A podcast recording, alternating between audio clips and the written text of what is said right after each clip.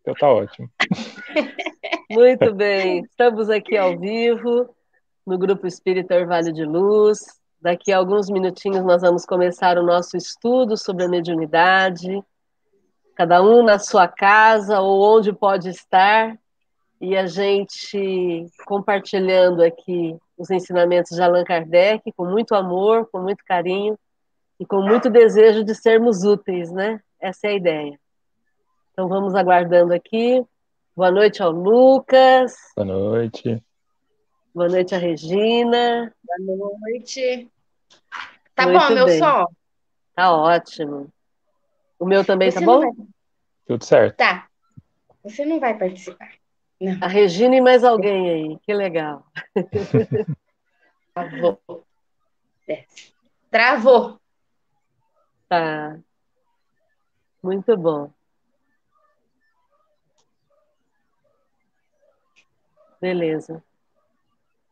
Esperando o pessoal chegar. Se mais algumas pessoas quiserem entrar também, estamos aqui. Prontos para fazer o nosso estudo. Eu vou sair e entrar de novo, Márcia, que você travou, ficou tudo sem som. Tá bom.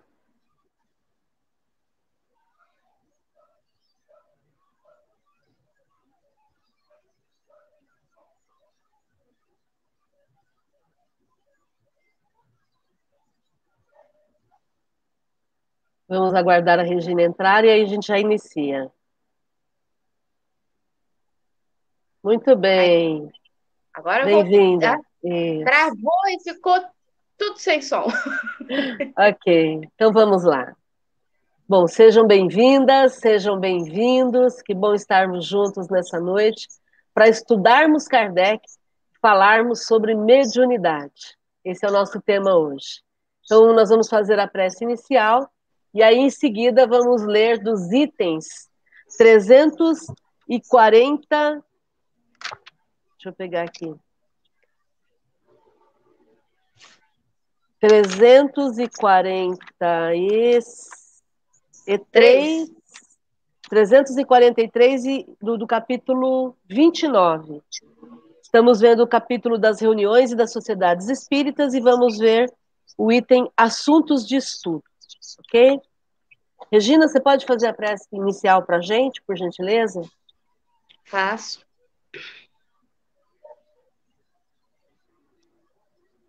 Obrigado, Mestre Jesus. Obrigados, amigos espirituais, por mais essa oportunidade aqui novamente para estudarmos um pouco mais sobre o mundo espírita. Possamos ter um pensamento leve, focado no estudo, se possível, doando nossas energias para os nossos amigos que estão, espíritos amigos que estão lá no Giol trabalhando essa noite. Obrigada, que assim seja. Muito bem, bem lembrado, Regina. Nós estamos isolados por conta da pandemia, mas o trabalho continua e os espíritos trabalho continuam trabalhando eles não têm pandemia, não têm isolamento social, então eles estão trabalhando e, e nós continuamos doando nossas energias, né? Mesmo à distância. Yes. Muito bem. Bom, a gente vai ler então assuntos de estudo. Então vamos começar aqui. 343. Lucas, quer tentar ler isso daí? Posso ler. Se pararem de me ouvir, vocês me avisem, por favor. Tá. Assuntos de estudo 343. Quando se evocam seus parentes e amigos, algumas personalidades célebres para comparar suas opiniões de além-túmulo com aquelas que tinham em vida, fica-se às vezes embaraçado quando as conversações caem no campo da banalidade e futilidades. Muitas pessoas pensam que o Livro dos Espíritos esgotou a série de perguntas de moral e de filosofia. Isso é um erro, e por isso pode ser útil a indicação da fonte da qual se pode tirar novos assuntos de estudo, por assim dizer, ilimitados.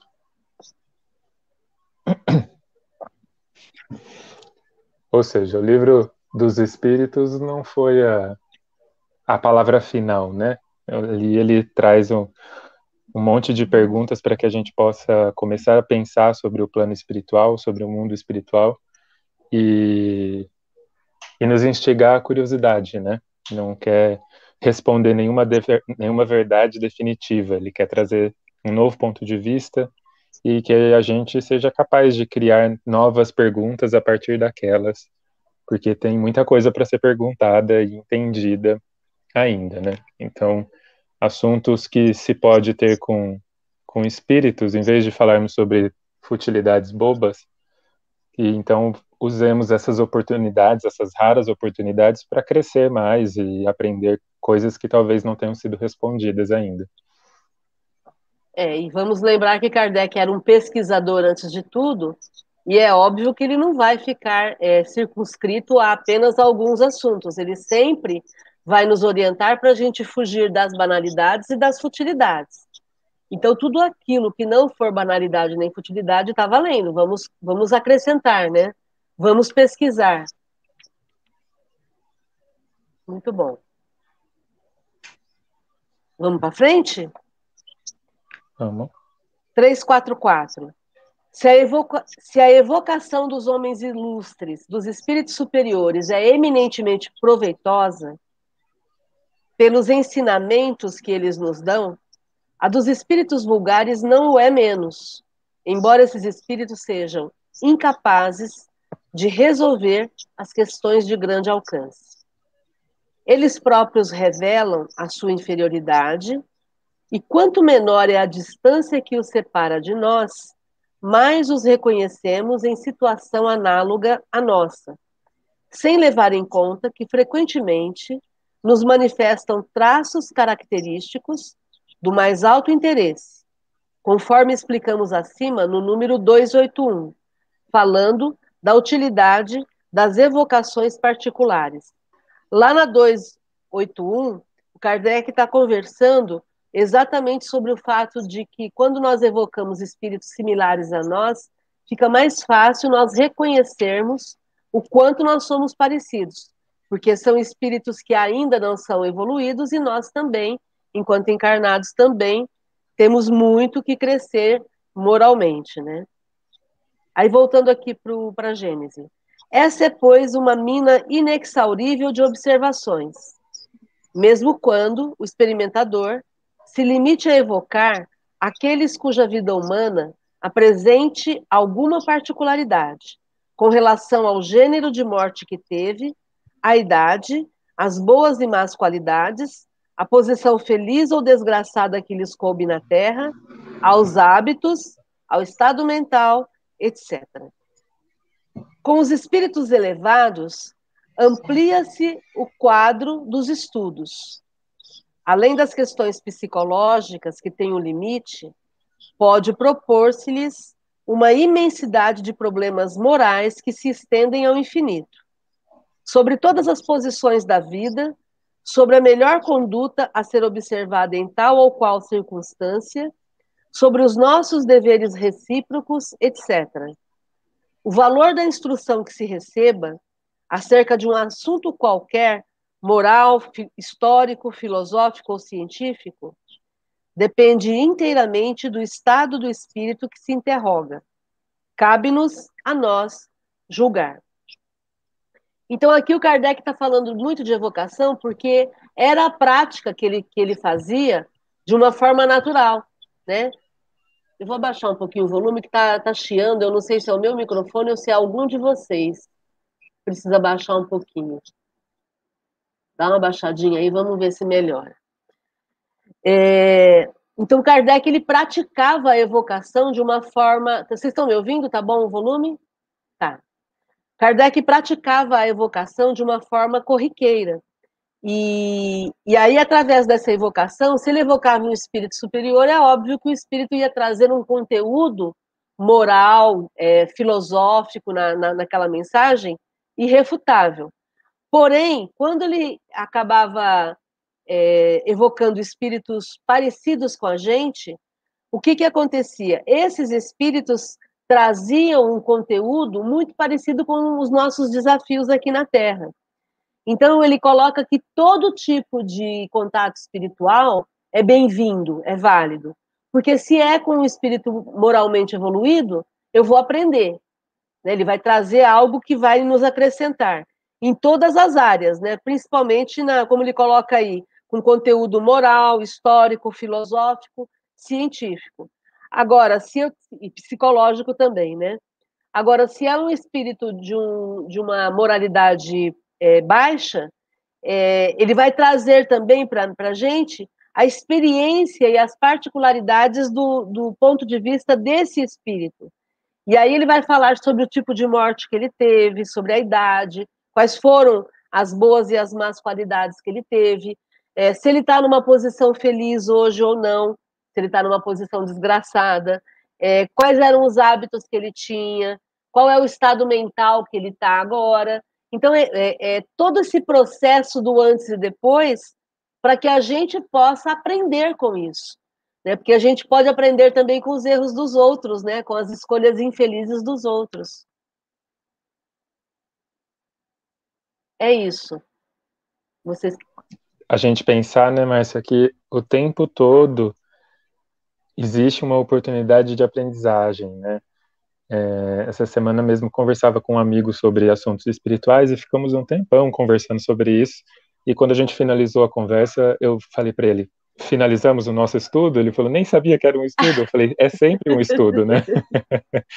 o tempo todo a gente está aprendendo e a gente pode estar observando e prestando atenção e aprendendo com o que está acontecendo à nossa volta, né? Com o erro dos outros, como você disse, mas com os acertos também e, e tudo mais, né? Tipo, ter a consciência espiritual que o Kardec nos deixou de presente é justamente para isso, para que a gente esteja o tempo todo usando essa consciência para estar aprendendo e progredindo, né? Exatamente. E nesse, nessa aprendizagem, a gente vai trocando experiências também, né? Porque eu posso ter muita experiência numa área e você em outra, Lucas, a Regina em outra. E é exatamente aí que a gente pode se complementar, né? Sem essa ideia de que ah, eu já cheguei, já estudei tudo que eu tinha que estudar, eu já cheguei no meu limite, não preciso mais aprender, não preciso mais estudar, já está resolvido. Não, não está resolvido. Enquanto eu estou encarnada, eu estou aprendendo, eu estou aqui vivenciando, não tem como, né? É exatamente isso.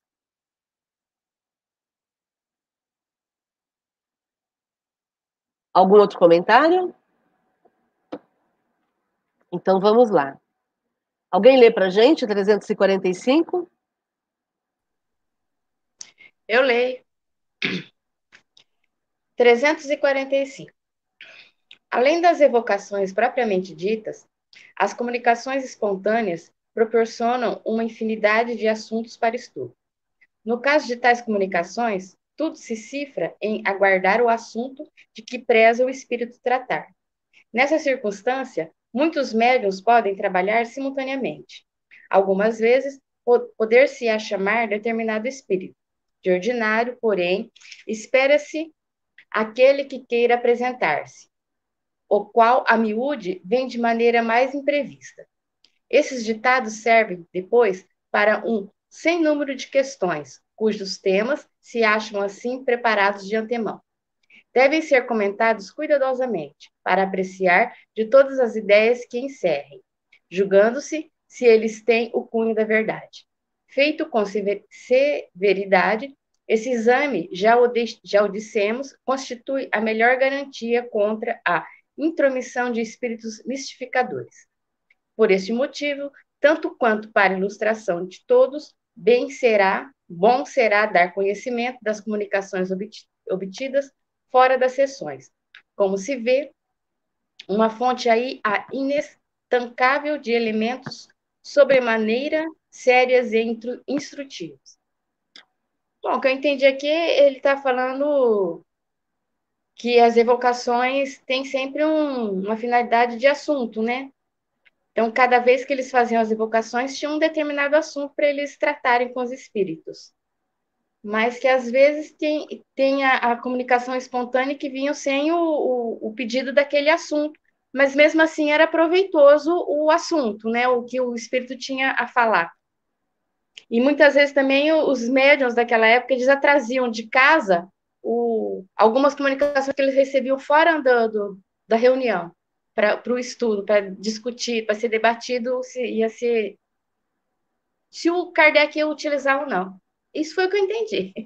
Sim, e é interessante que essas comunicações espontâneas, elas sempre vão estar acontecendo para contribuir no, no estudo da, das pessoas. E aí, muitas vezes eu programo determinados temas, mas aparecem, surgem comunicações espontâneas de outros temas. E é exatamente esse critério que o Kardec convida, para a gente sempre fazer uma análise do conteúdo e de agregar, acrescentar aquilo para que a gente possa crescer enquanto grupo que está estudando e aprendendo. Por isso que a fonte é inesgotável, porque a é. gente pode, um estudo como esse aqui, onde a gente está falando das reuniões, a gente pode levar, por exemplo, para o campo filosófico, falando sobre a dificuldade de relacionamento entre as pessoas. Né? Então, é, todo tipo de estudo é, a gente pode transformar num estudo muito útil e, e, que vai nos levar a um grau maior de entendimento, de convivência, de aprendizagem, né? O processo é que... todo é um processo de crescimento, né? É que de um tema leva a outro, que leva a outro, que leva a outro, que no fim seria a mesma coisa. Exatamente. Tá tudo exatamente. envolvido no mesmo tema. Sim. Bem-vindo, Jorge Malu. Olha aí, estamos aqui crescendo e aprendendo juntos. Boa noite. Eu tinha entrado pelo pelo YouTube. Pelo YouTube, YouTube mas ele, ali ele não deixa a gente participar, né? Só assistir. Isso, isso. Vamos lá. Aqui cabem 10 Aqui cabem até 10 pessoas, então a gente vai permitindo a entrada do pessoal que está mais acostumado com os nossos estudos, e aí depois os outros vão assistir pelo YouTube. Tá. Ok? A gente está lendo aqui, nós lemos o item 345, já comentamos. E agora vamos para o 346. Lucas, você lê para a gente? Leio sim. 346. As ocupações de cada sessão podem ser reguladas como se segue. Primeiro, leitura das comunicações obtidas na última sessão, passadas a limpo. Segundo, assuntos diversos, correspondência, leitura de comunicação obtida fora da sessão, relação de fato, relação de fatos que interessem ao Espiritismo. Terceiro, trabalho de estudo, dita, é, ditados espontâneos, questões diversas e problemas morais propostos aos espíritos, evocações. Quarto, conferência, exame crítico e analítico das diversas comunicações, discussões sobre os diferentes pontos da ciência espírita. O Kardec passa uma lista de do que fazer de primeiro, segundo e terceiro, mas acho que o mais importante é focar no quarto, né? Que é a análise crítica, né? Tipo, que inclusive vai ser a precursora da primeira, que são as mensagens passadas a limpo, né? Então, as mensagens que serão recebidas precisarão ser analisadas de forma crítica, ver se existe utilidade nas palavras que foram ditas ali, se aquilo vai auxiliar, se vai trazer o bem de alguma forma e, e assim buscar essa essa metodologia, né, que é baseada na utilidade das coisas, que é muito importante que o Kardec fez. É, eu sempre lembro, Lucas, que é interessante que a, a, palestra espírita, como a gente conhece hoje, ela não existia na época de Kardec. Por quê? Porque o que existiam eram, eram grupos de estudo, né? eram rodas de conversa onde se debatiam os temas, se evocavam os espíritos, e, e por isso é que não faz sentido, enquanto espírita, a gente fugir do estudo das obras de Kardec.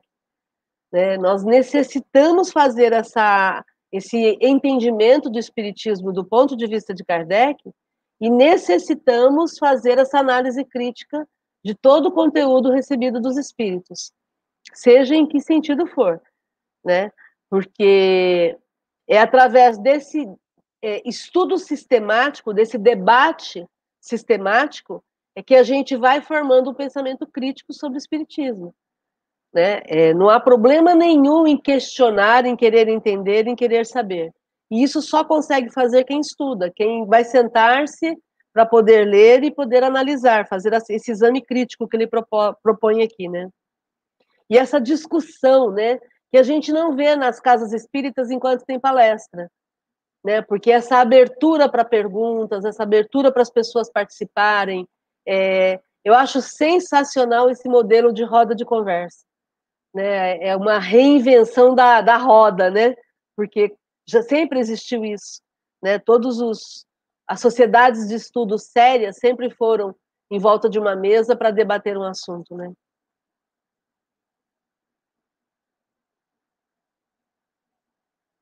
E aí, gente? O que mais?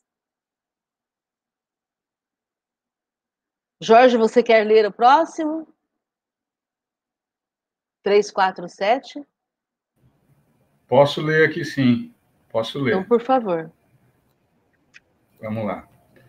É, os grupos recém-criados se veem, às vezes, tolhidos em seus trabalhos pela falta de médiums. Estes, não há negar, são um dos elementos essenciais das reuniões espíritas, mas não constituem elemento indispensável e fora erro acreditar-se que sem eles nada se pode fazer. Sem dúvida, os que se reúnem apenas com o fim de realizar experimentações não podem, sem médios, fazer mais do que façam músicos num concerto sem instrumentos. Porém, os que objetivam o estudo sério, a esses se deparam mil assuntos com que se ocupem, tão úteis e proveitosos, quanto se pudessem operar por si mesmos. Acresce que os grupos possuidores de médiums estão sujeitos de um momento para outro a ficar sem eles e seria de lamentar que se julgassem só lhes caber, nesse caso, dissolverem-se. Os próprios espíritos costumam, de tempos a tempos, levá-los a essa situação, a fim de lhes ensinarem a prescindir dos médios. Diremos mais: é necessário para o aproveitamento dos ensinos recebidos que consagre algum tempo a meditá-los. É, acho que eu vou parar por aqui e a gente continua, né? Sim. Vamos lá. Bom, pelo que eu entendi aqui, ele, ele fala o seguinte, que as reuniões é, sem os médiums, né, é, ela, não é que ela fica é, prejudicada, é, é, ele dá o exemplo aqui, é como se você tivesse os músicos e não tivessem os instrumentos. Entretanto, não significa que você não possa fazer as reuniões. É, você pode fazer as reuniões sim e aproveitando para estudar de uma forma diferente, né, sem os médios. E pelo que eu entendi aqui também, ele fala que de vez em quando os próprios espíritos é, forçam essa situação, né, é, para que você faça uma reunião sem os médios, para aproveitar melhor os, os, estudos aqui, os ensinos é, ditos na reunião. É, eu entendo que é principalmente para quebrar essa dependência das pessoas com relação aos médiums, né? É, porque, por exemplo, é muito comum haver é, uma divisão dentro de grupos e aí, de repente, os, o grupo se separa porque somos seres humanos, somos a nossa maior dificuldade enquanto encarnados é relacionamento, e nas casas espíritas, muitas vezes, nós temos dificuldades de, relacionamento. E por conta disso, muitos grupos se dividem, e aí esse grupo que fica com menos pessoas vai ficar prejudicado por estar sem médiums, por exemplo. Né? Que é uma situação que pode acontecer com qualquer pessoa. Então é importante a gente entender que aí, nesse momento, o grupo acaba, o centro acaba? Não o grupo vai estudar e vai continuar fazendo todo o processo de crescimento intelectual até o próximo momento em que consiga fazer um trabalho é, no sentido de vivência da reunião mediúnica, né? Então todo o processo é um processo de crescimento. Né? A reunião não é só reunião prática, por favor, né? Até porque é, prática mediúnica existia bem até antes do bem antes do espiritismo, né?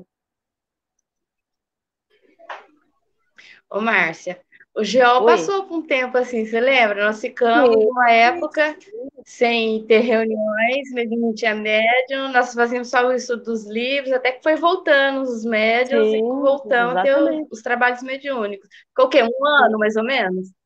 É, eu não me lembro certinho. Foram várias etapas já, né? Umas duas ou três vezes já aconteceram esse tipo de situação. E é exatamente isso. A gente, né, nesse momento, a gente recorre a quê? Ao estudo. ao estudo, ao debate, à participação de todos, exatamente. Que é o que nos aprimora, né? Tem-se essa ideia muito errada, né, de que o espiritismo é sobre médiums, né? O centro é bom porque tem o médium tal, né? Ou eu quero passar com tal médium porque aquele médium é bom, ou eu sou espírita porque eu sou médium. E não, né? Espírita e espiritismo tem a ver, acho que sobretudo com o estudo mesmo e com desenvolvimento, né? Se a gente entende que nós estamos aqui para nos desenvolvermos moralmente e intelectualmente, né? Então a gente está falando sobre estudo e Exatamente. prática, né? Não dá para ser só um ou outro, né? Então o estudo, acho que é antes de qualquer médium a coisa mais importante do espiritismo. E aí vamos lembrar lá do Kardec no, no Evangelho segundo o Espiritismo, capítulo 17, item 4, reconhece-se o verdadeiro espírita pela sua transformação moral e pelos esforços que emprega para domar as suas más inclinações, suas más tendências. Em momento algum, Kardec fala que reconhece o verdadeiro espírita pela prática mediúnica ou pela prática da caridade. É, nós estamos falando aqui de transformação moral e estamos falando aqui da consideração de que as pessoas têm más inclinações. As pessoas, nós não somos perfeitos. Eu não sou perfeita por ser espírita. Eu sou perfectível e estou espírita nessa encarnação né? Mas estamos no processo, estamos no caminho. Então fica aí o convite para o aperfeiçoamento e nada como estudo, né?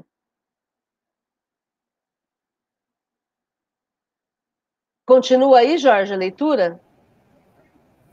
Posso continuar sim. As sociedades científicas nem sempre têm ao seu dispor os instrumentos próprios para as observações e, no entanto, não deixam de encontrar assuntos de discussão a falta de poetas e de oradores, as sociedades literárias leem e comentam as obras dos autores antigos e modernos. As sociedades religiosas meditam as escrituras. As sociedades espíritas devem fazer o mesmo e grande proveito tirarão daí para o seu progresso, instituindo conferências em que seja lido e comentado tudo o que diga respeito ao espiritismo, pró ou contra. Dessa discussão, a que cada um dará o tributo de suas reflexões, saem raios de luz que passam despercebidos numa leitura individual. É, eu acho que o exemplo mais claro é o que nós estamos fazendo nesse momento, né? É exatamente isso que o parágrafo quer dizer. Não tem muita explicação. Já estamos fazendo isso. Exatamente. E cada um acrescenta e, e a gente vai ampliando a nossa visão, vamos crescendo no entendimento e, e, e é o Kardec tirando essa dependência do mundo espiritual, né? Quer dizer, eu só posso dizer que é uma reunião espírita se eu tenho contato com os espíritos. Não. O tempo todo que eu estiver debatendo temas do ponto de vista espiritual, eu estou fazendo uma reunião espiritualizada, né?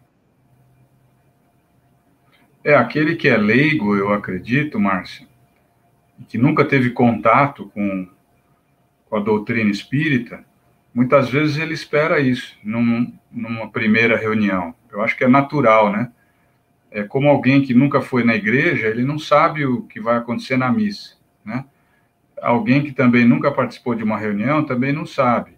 O que ele é, suspeita é baseado em informações de que ele ouviu de outros, de pessoas às vezes distantes, do que ele leu, como ele próprio Kardec fala aí, é, numa leitura individual, leu alguma coisa ou algum comentário. Eu confesso que a primeira vez que eu participei de uma reunião espírita foi no GEO, né? E naquele momento eu, eu tinha um, um grande ponto de interrogação na minha cabeça. É, não só pelas coisas que eu estava passando, né, pessoais, mas também do que, que eu iria encontrar. Né? Então, é, quando eu cheguei, eu, como eu falei, eu nunca tinha participado, eu tinha lido alguma coisa, né? Livro dos Espíritos é, vamos dizer assim, a Bíblia, né?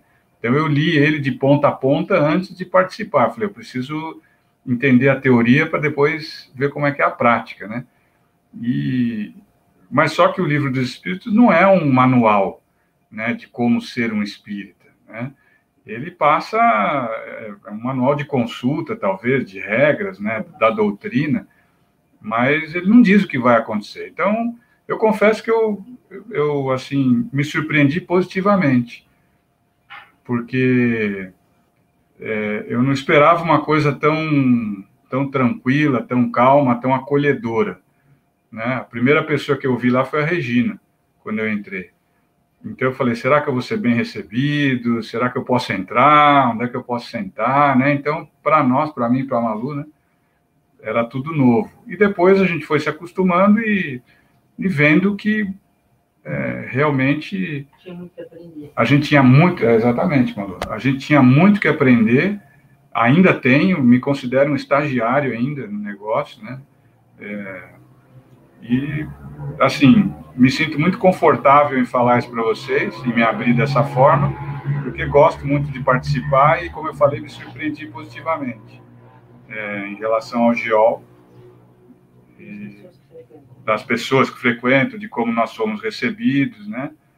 Então, mas eu, eu esperava algo diferente, eu esperava, assim, é, é, reuniões de mediunidade, eu vou falar com alguém, é, vai com alguma coisa sua no bolso, porque se você falar com alguém, aí você pergunta, ele vai dizer para você o que você tem no bolso, é a prova de que estão te falando a verdade, né? Então, é, e depois a gente vê que tudo isso daí é um, um monte de besteiras, e você fala, pô, como é que se faz um negócio desse, né?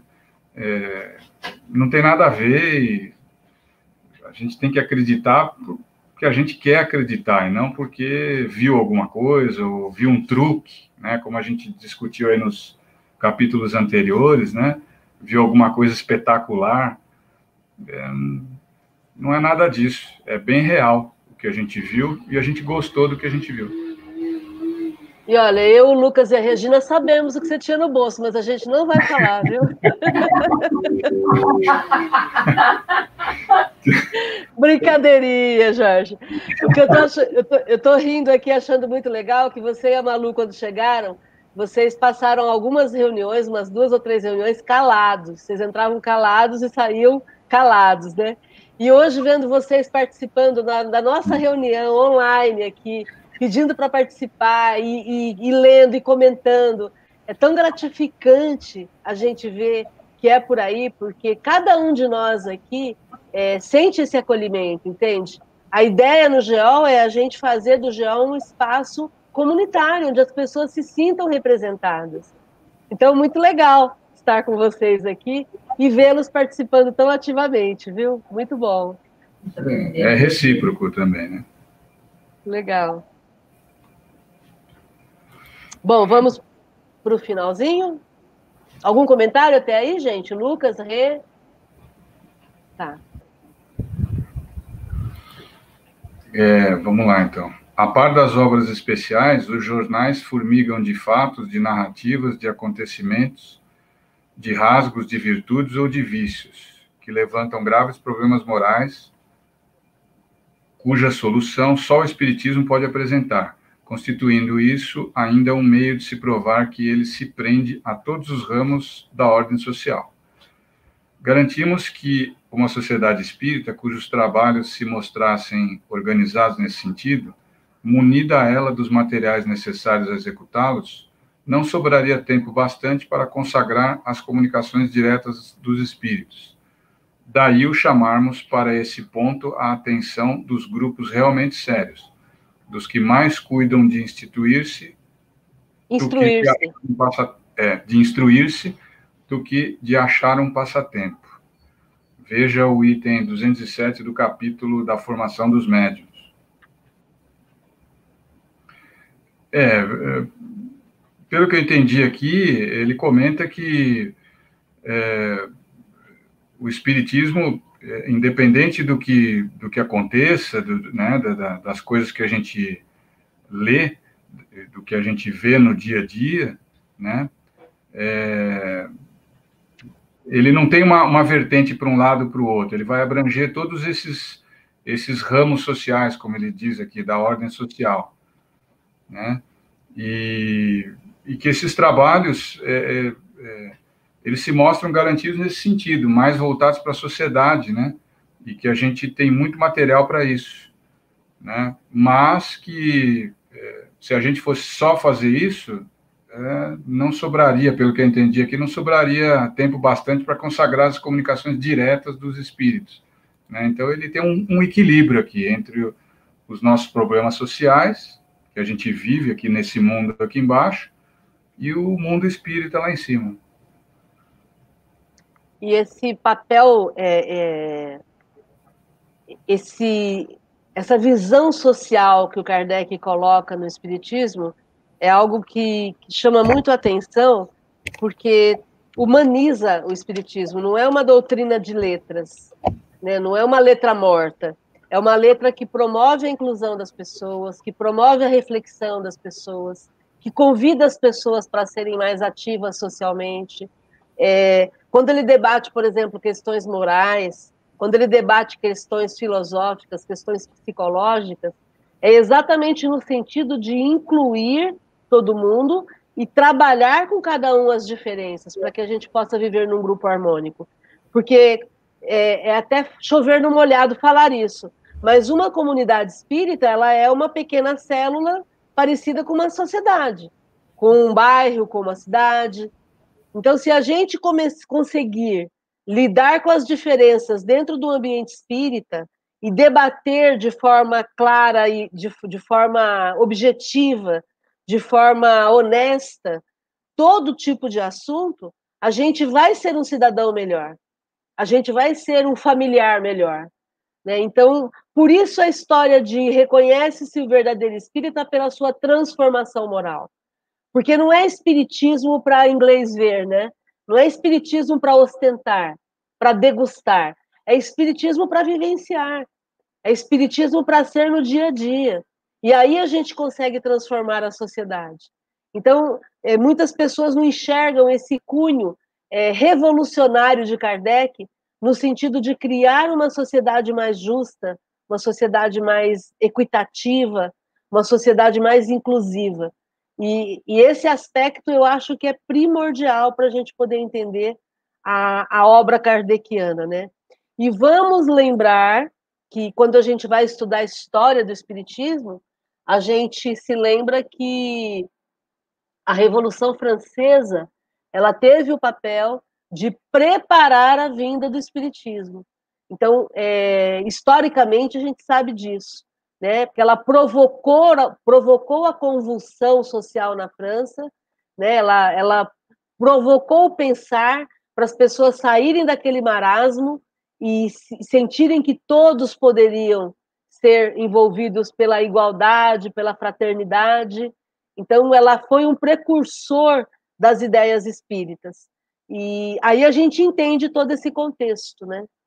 E é muito atual tudo isso hoje, se a gente for pensar, né? Nós estamos num momento de convulsão de ideias, um momento em que a gente está sendo convidados a, a nos manifestarmos, a nos posicionarmos, seja politicamente, seja por indignação com relação a, a tudo aquilo que está acontecendo à nossa volta, seja na, na, na questão junto à pandemia. Quer dizer, está tudo acontecendo ao mesmo tempo para que a gente possa se posicionar e manter é, uma visão mais global da vida, entendendo que daqui a pouco nós vamos desencarnar e que enquanto nós estamos aqui nós podemos fazer a diferença e podemos ser úteis para trabalharmos de uma forma mais justa e buscarmos um mundo melhor para todo mundo um mundo mais inclusivo, né? E aí, gente, comentários.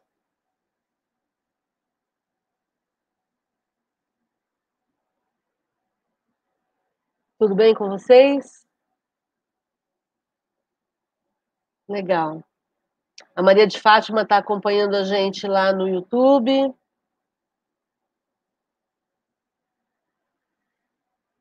Vamos para frente, então? Vamos falar da rivalidade entre as sociedades. Olha só, hein? Que engraçado, né? Naquela época já tinha isso. Sim, porque somos seres humanos, né? Rivalidade entre as sociedades. 348. Os grupos que se ocupam exclusivamente com as manifestações inteligentes e os que se entregam ao estudo das manifestações físicas têm cada um a sua missão. Nenhuns nem outros se achariam possuídos do verdadeiro espírito do, do Espiritismo, desde que não se olhassem com bons olhos. E aquele que atirasse pedras em outro provaria por esse simples fato a má influência que o domina. Todos devem concorrer, ainda que por vias diferentes, para o objetivo comum, que é a pesquisa e a propaganda da verdade. Os antagonismos, que não são mais do que efeito do orgulho superexcitado, fornecendo armas aos detratores, só poderão prejudicar a causa que uns e outros pretendem defender. Olha só que atual. que legal ouvir Kardec sendo tão específico e tão objetivo, né? Então, não importa o tipo de grupo que as pessoas fazem parte, se é das manifestações inteligentes ou das manifestações físicas, ou da distribuição de sopa, ou de socorro para os moradores em situação de rua, ou seja lá o que for. Todos devem se olhar com bons olhos, porque por vias diferentes cada um está fazendo a sua parte. E o objetivo de todos os grupos deveria ser pesquisar e propagar a verdade. E a verdade é só uma, é uma só, a verdade é o amar. A verdade é que quando a gente se afasta do amar, a gente está falando mentira, né? E aí, o que, que vocês acham desse item? É aquilo que eu, às vezes eu comento nos estudos, né, Márcia? Tipo, a gente não pode nunca se esquecer que nós somos espíritos únicos em momentos diferentes do progresso espiritual, né? Então, é, nós estamos aqui, nós quatro, por exemplo, estudando hoje, provavelmente porque temos alguma afinidade, né, dentro do nosso, do nosso progresso, do nosso, da nossa caminhada, mas isso não significa que nós estejamos no, no, no, mesmo momento, né? Que a gente saiba tudo que o outro sabe e etc. Cada um sabe um pouco, como você disse no começo, né? E, e é justamente por sermos tão únicos e tão diferentes é que cada um precisa ter o seu momento mesmo. É, é aquilo que você dá conta de fazer naquela hora, naquele, naquela existência, e tá tudo bem, né? Se eu quero me se eu quero ter a liberdade de exercer a existência que eu tenho com as armas ou com as ferramentas, melhor dizendo, né, que eu não estou aqui para brigar com ninguém, com as ferramentas que eu tenho, então eu também tenho que garantir a liberdade para que o outro use as ferramentas que ele tem. Né? Exatamente, Lucas. E pararmos com essa briga, com essa competição boba, né? Entendermos que estamos todos aqui com o mesmo propósito. Sim, às vezes é muito difícil para a gente, é, porque nesse processo de respeito com o outro, a gente vai estar tá garantindo a liberdade para o outro, inclusive, fazer coisa errada, né? Tipo, ele, inclusive, tomar decisões que vão ao contrário do que o progresso pede. Mas, antes de qualquer coisa, a gente tem que lembrar que ele tem o livre-arbítrio dele, que é o direito dele de fazer aquelas decisões. Ah, mas causa muito mal no mundo. Causa muito mal no mundo, infelizmente, e aí eu vou ver então o que, que eu posso fazer de melhor para então conseguir tentar equilibrar isso, né? Não é não é o outro deixando de fazer o mal que vai garantir que eu esteja fazendo bem, né? Eu tenho que fazer o bem independentemente do outro. E se o outro está fazendo mal, então eu tenho que correr atrás para fazer alguma coisa e equilibrar isso de alguma forma, né? Fazer a minha parte. Exatamente. É, na psicologia a gente trabalha muito com a questão da figura e fundo, né? É, muitas vezes a gente vê uma pessoa tendo um comportamento e a gente quer criticar aquele comportamento e aí a gente já cancela, usando o verbo atual, né? A gente já cancela a pessoa, a gente já elimina a pessoa por conta do seu comportamento. É, quando na verdade o nosso objetivo deveria ser entender o que é que está levando a pessoa a ter aquele comportamento, né? Por exemplo, por trás de todo comportamento agressivo tem um, um, uma ausência de afeto muito grande, que a gente costuma apelidar de carência, né? Então, o entendimento do porquê que aquela pessoa está se sentindo tão sem afeto, em vez de simplesmente negar-se a estar com aquela pessoa, né? Então, isso faz parte do amar de Jesus, né? O amar que desconstrói a agressividade, o amar que desconstrói o, ataque, para que a gente possa viver melhor, né? Agora, é óbvio, para que a gente possa amar, a gente não precisa é, é, ficar tomando chutes, agressões, né? Porque muitas pessoas também confundem isso. Ah, para eu, eu tenho que amar e eu, e eu não, importa que o outro esteja acabando comigo. Não. Autoproteção sempre, né? Por favor. Tudo bem até aí? Regina, você lê o próximo, por favor? Leio. 349. Essas últimas reflexões se aplicam igualmente a todos os grupos que, porventura, divirjam sobre alguns pontos da doutrina. Conforme dissemos no capítulo das contradições, essas divergências, as mais das vezes, apenas versam sobre acessórios, não raro mesmo sobre simples palavras. Fora, portanto, pueril constituírem bando à parte alguns, por não pensarem todos do mesmo modo. Pior ainda do que isso seria os se tornarem ciosos uns dos outros, os, os diferentes grupos ou associações da mesma cidade. Compreende-se o ciúme entre pessoas que fazem conferências, concorrências umas às outras e pode ocasionar recíprocos prejuízos materiais. Não havendo, porém, especulação, o ciúme só traz mesquinha rivalidade de amor próprio. É o que a gente acabou de falar, né? A gente tem que ter união, pensar no, no bem do todo, não do, do, do, do, do grupinho, né? Tem que pensar no, no, no todo, não no, particular, no grupinho. Só meu grupinho sabe fazer, aquele não sabe fazer. Tem que ser, cada um faz a sua parte pelo bem do, do todo.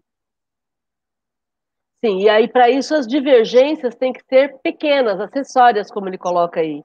É, é porque o, o, que normalmente a gente vê é, quando existem muitas é, rivalidades é que as pessoas acabam fazendo espiritismo à moda da, da casa, como se é. fala, né?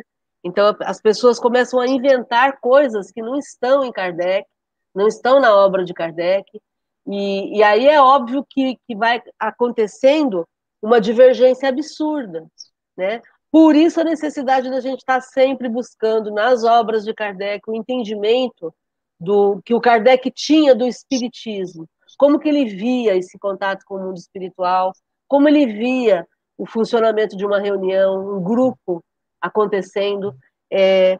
Ah, mas a gente precisa progredir. Sim, nós necessitamos progredir, porém mantendo o formato que foi o formato testado por Kardec e foi o formato que funcionou e funciona desde sempre, que é o formato que a gente usa no, no GEOL por conta de procurarmos manter essa fidelidade ao que o Kardec ensinou.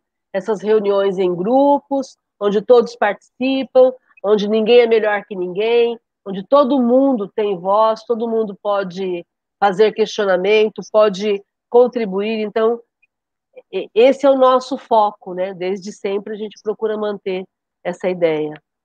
E aí sem rivalidade, né? Sem mesquinharias. Agora, como não somos perfeitos, como temos muitos defeitos, é óbvio que de vez em quando tem alguns, algumas discordâncias e está tudo certo. E a gente vai negociando e vamos conversando sobre isso. Né?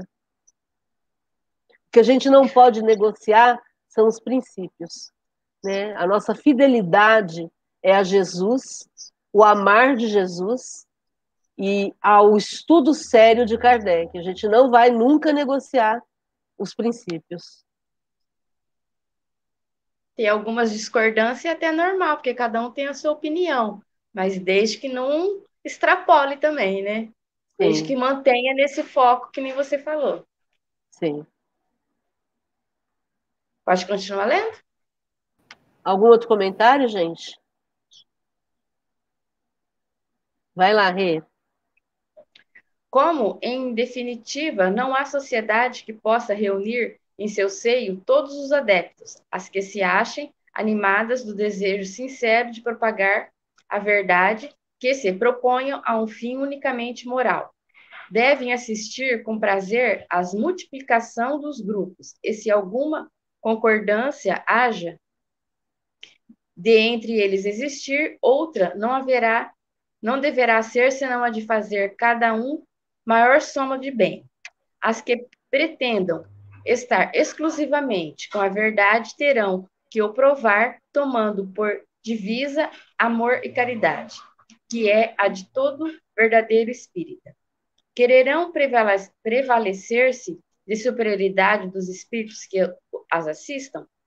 Provem-no pela superioridade dos ensinos que recebam e pelas e pela implicação que façam aplicação. delas aplicação, aplicação, né? aplicação que façam de, deles a si mesmas.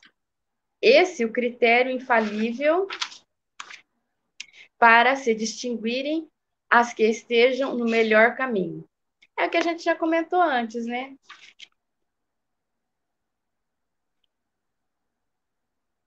É, a gente não vai conseguir é, colocar todos os adeptos numa mesma reunião, então é natural que vão existir vários grupos, né? Agora, se um grupo se acha melhor do que o outro, aí o Kardec foi muito específico, hein?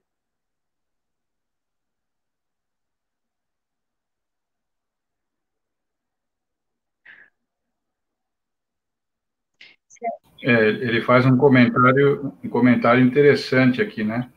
Que deve haver concorrência, sim, para quem faz o maior número de bondades, né? É, então, essa é a concorrência que ele admite existir. Vamos, vamos ver quem Amor faz mais e caridade. coisas boas. E aí, se a gente quiser provar que nós estamos mais bem amparados pelos espíritos do que os outros, que a gente prove é, pela qualidade de ensino recebido, pela superioridade do ensino recebido e mais, pela aplicação que a gente faça desses ensinos. Então, não é apenas receber mais ensino dos espíritos, é receber e colocar em prática na nossa vida. Né? Isso é fundamental e é lindo a gente imaginar isso, porque imagina, se a gente está falando de progresso como ser humano, o progresso é a aplicação, não adianta. Eu posso saber muito, mas ficar só na teoria. Ô, Marcia, é... você falou, aplicação na, na, nossa vida, porque muitas vezes a gente quer fazer essa aplicação na vida dos outros, né? Nossa, Regina, bem lembrado. A gente está tudo lembrado. bem, a gente tem que consertar a vida dos outros. Exatamente. Não, Kardec foi, foi muito criterioso. Tá bom, você é um grupo melhor do que o outro? Tá. Me mostra a qualidade do, do, dos, dos ensinamentos, tá? E aí me mostra o quanto que você está aplicando isso na tua vida. Aí você vai, é. vai me provar que teu grupo é, é na sua vida, não na vida do outro. E vocês já pensaram E já começou mundo... errado, né? Porque tá se achando melhor que os exatamente, outros. Exatamente, né? exatamente. Agora, já imaginaram se todo mundo que se acha melhor do que o outro é, se, se ocupasse em aplicar isso na sua própria vida? Poxa, o mundo seria maravilhoso. Maravilhoso. Entende? Então, Kardec usou o, o que seria o argumento para nos desafiar. Tá bom, tudo bem, não tem problema nenhum. Vai lá e faz. Vai lá e faz. Muito lindo, né? É, essa é a, assim, pelo, pelos nossos primeiros contatos que nós tivemos aqui com a doutrina, né? Uma das comparações que eu faço é exatamente isso o espiritismo ele é provocador em alguns momentos e ele desafia você em outros, né? Então ele estimula você a não ficar parado. Então não é uma coisa que você só escuta e ponto final. Você escuta, mas ele te cobra também daquilo que você está fazendo. Né? Então, por isso que às vezes você está lendo o livro dos espíritos ou o livro dos médiuns e, e algumas vezes você se sente até não diria constrangido, mas você fala, você está lendo e fala, nossa, o cara está me intimidando, né? É, me desafiando a fazer alguma coisa e por isso que eu acho às vezes que ele é provocante. Né? Não é simplesmente uma leitura que você lê e fica por isso mesmo. É, faz você refletir é, do tipo que a gente estava comentando. É, você vem aqui numa reunião, é, a gente está falando que a gente tem que acabar com o orgulho, tem que acabar com a vaidade, e é como o Lucas falou, a primeira coisa que você está fazendo é querendo ser melhor do que o outro. É, você já está caindo em contradição, já está fazendo aquilo que, que você prega para não fazer e é você que está fazendo. Sim. Tanto que muitas vezes eu brinco, né? Se for para ser religioso como em outras religiões, é melhor ficar em outras religiões. Porque quando a gente está no espiritismo, não é para, não é de, não é faz de conta, né? É, tem que ter aplicabilidade na vida, sim. Tem que ter mudança, sim. Tem que ter transformação, sim.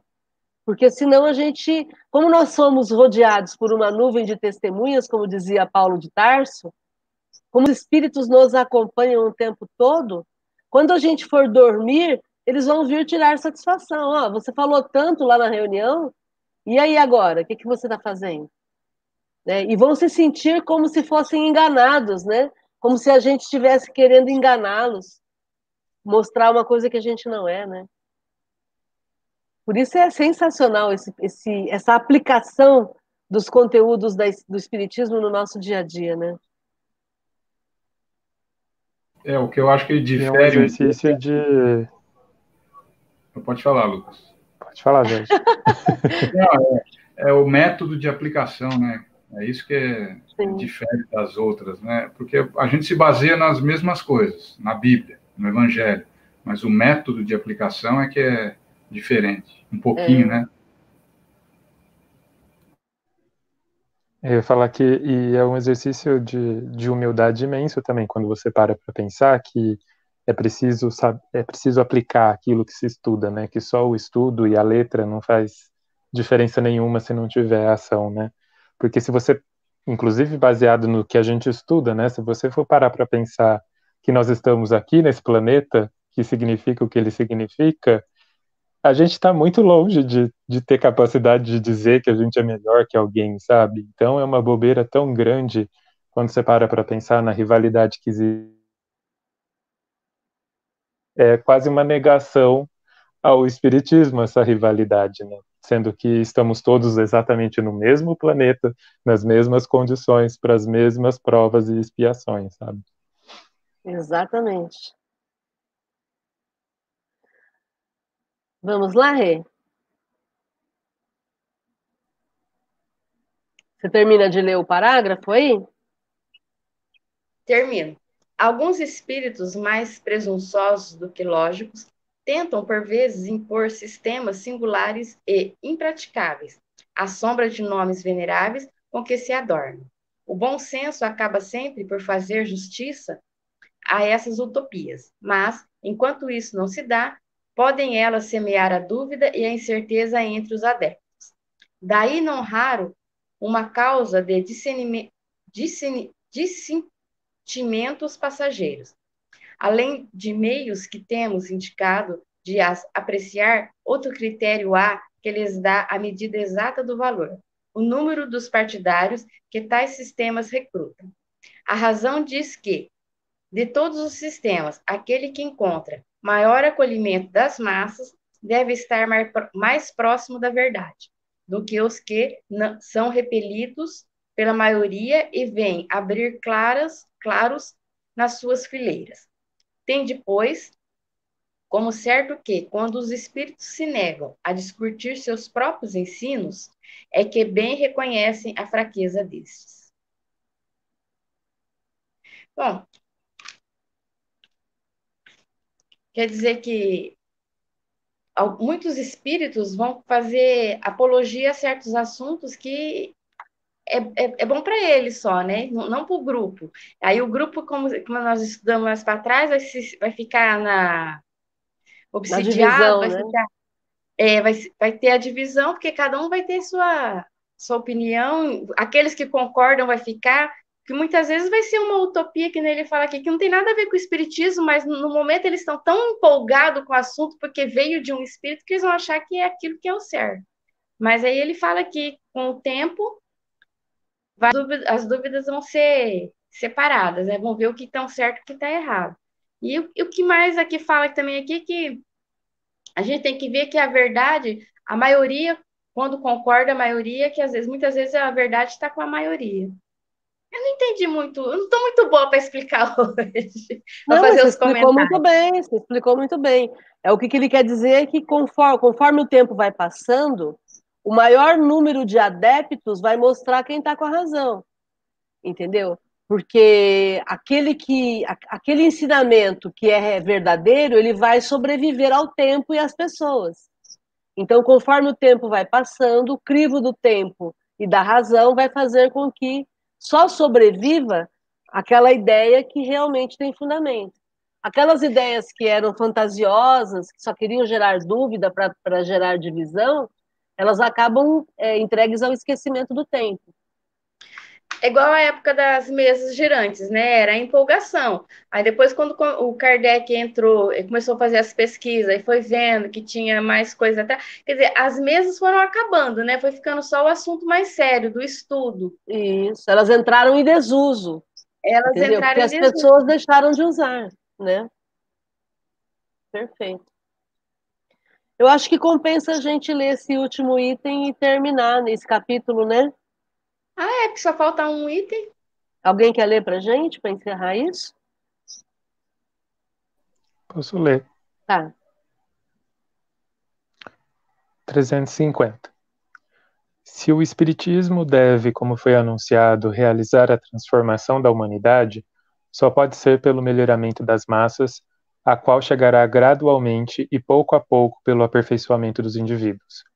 Que importa crer nos espíritos se essa crença não te torna melhor, mais benevolente, mais indulgente com seus semelhantes, mais humilde, mais paciente na adversidade? De que serve o avarento ser espírita se continua avarento, o orgulhoso se está sempre cheio de si, o invejoso se permanece ciumento? Todos os homens poderiam crer nas manifestações e a humanidade permanecer estacionária, mas tais não são os desígnios de Deus em direção ao objeto providencial que devem caminhar todas as sociedades espíritas sérias, agrupando em torno delas todas que têm o mesmo sentimento. Então, haverá entre elas união, simpatia, fraternidade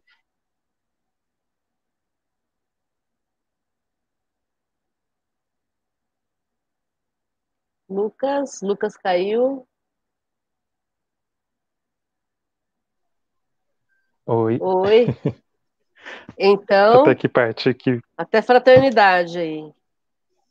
Para o objetivo providencial, é. portanto. Então haverá entre elas união, simpatia, fraternidade, e não vão pueril antagonismo de amor próprio, de palavras mais que de coisas. Agora sim elas serão fortes e poderosas, porque se apoiarão sobre uma base inabalável, o bem para todos. Então serão respeitadas e imporão silêncio às tolas zombarias, porque falarão em nome da moral evangélica respeitada por todos. Termina ou a gente Pode comenta? terminar, a gente já comenta, né? Tal é a via pela qual nos esforçamos em levar o Espiritismo.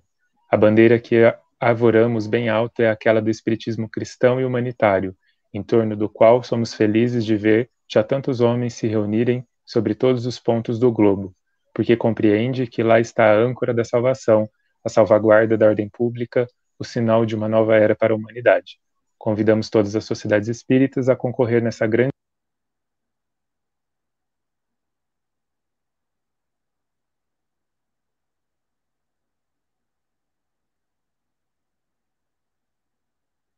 Lucas está voltando. Olá. Convidamos. Convidamos, pois. Convidamos todas as sociedades espíritas a concorrer nessa grande obra, que de uma ponta a outra do mundo se estende em uma mão fraternal e apanharão o mal das malhas de uma rede inextri inextricável. Bonito, né? Que lindo, que lindo.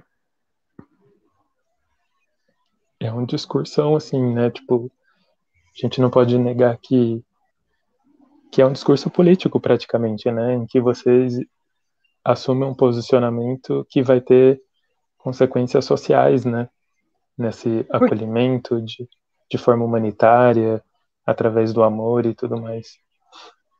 Porque viver é um ato político, né?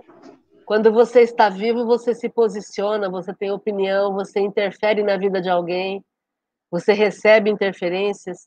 Então, essa transformação da humanidade, melhorando as massas, aperfeiçoando os indivíduos, fazendo com que as pessoas se tornem melhores, mais, é, se tornem boas, mais humildes, mais pacientes. O bem para todos, né? O espiritismo cristão e humanitário, é isso. É essa mensagem, né?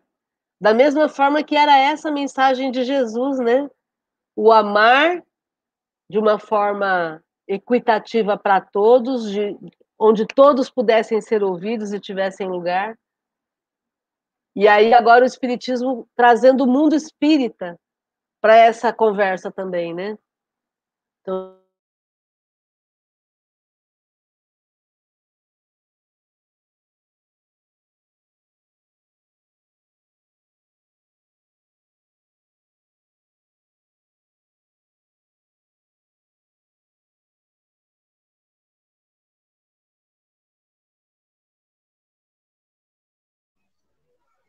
Acho que foi a Márcia que caiu agora.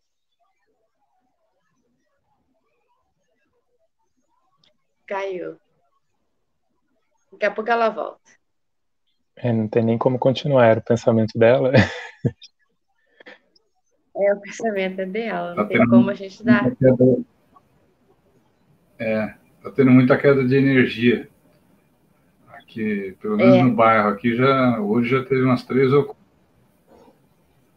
Quer comentar alguma coisa, Rê? Não. Não. Eu, Eu acho que meia, é legal meia, que. Meia, meia paradinha. Lá, voltou. Está tentando voltar. Ah, tá voltando. Para encerrar. Vocês estavam comentando alguma coisa? Estava comentando que era o seu pensamento, não tinha nem como continuar. tá. Então, mas é isso, a ideia é essa, um espiritismo de forma prática, provocando a nossa melhora e tornando a gente, enquanto cidadãos, pessoas melhores para a comunidade, né? Acho que é isso. É, ali no, nesse texto tão bonito, o Kardec fala sobre o espiritismo enquanto cristandade, né? Enquanto de forma cristã. E tem muita gente que esquece e às vezes nem sabe que o espiritismo é uma doutrina cristã, né? As pessoas falam, ah, eu sou cristão porque eu sou evangélico, católico, né? Mas o espírita também é cristão. E quando a gente pensa que o que Jesus é a nossa base, né? Se está difícil você saber o que, que você deve fazer enquanto espírita, eu acho que é aquela regrinha que eu sempre falo, né? Tipo, Jesus faria isso? Jesus diria isso?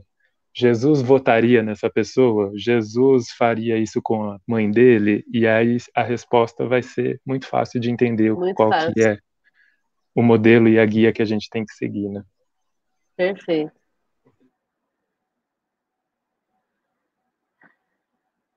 Algum outro comentário, gente?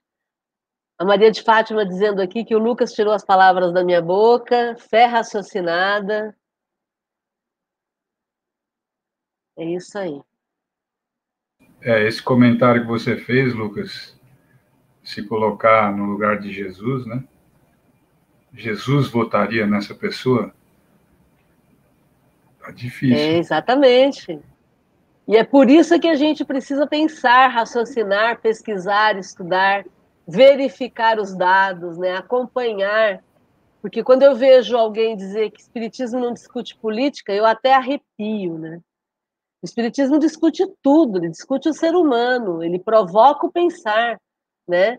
Ele não vai induzir ninguém a votar numa determinada pessoa, mas ele vai fazer com que aquela pessoa pesquise, questione, verifique, avalie, né? Para a gente poder se libertar desses cabrestos que há séculos nos prendem, né? Em todos os sentidos, né? A Maria de Fátima dizendo que é tirar o olhar do próprio umbigo e olhar o coletivo. Exatamente, Maria de Fátima. É isso aí. Bom, gente, nós estamos encerrando. Alguém quer falar algo mais? Legal. Então vamos fazer a prece. Vamos agradecer a Jesus pela oportunidade de estarmos hoje aprendendo, de estarmos crescendo como pessoas nesses grupos de debate que sempre ampliam o nosso raciocínio e permitem que a gente pense fora da caixa, buscando outras realidades e, acima de tudo, ampliando a nossa capacidade de empatia e de amar. Gratidão, Jesus, pelo Geol, que é essa nossa casa que nos abriga fisicamente, emocionalmente, espiritualmente. Gratidão aos mentores que nos orientam em todos os momentos, que nos fazem seguir em frente, nos mantêm focados no amar, que é o seu exemplo maior.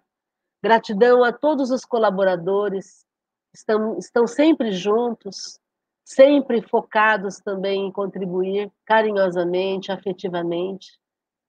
Que mantenhamos esse foco que nos mantenhamos fiéis aos princípios de Jesus, que nos mantenhamos fiéis a todo o esforço de Kardec em estudar, pesquisar e trazer a verdade, e que façamos da nossa vida uma oportunidade de testemunho vivo dos ensinamentos de Jesus.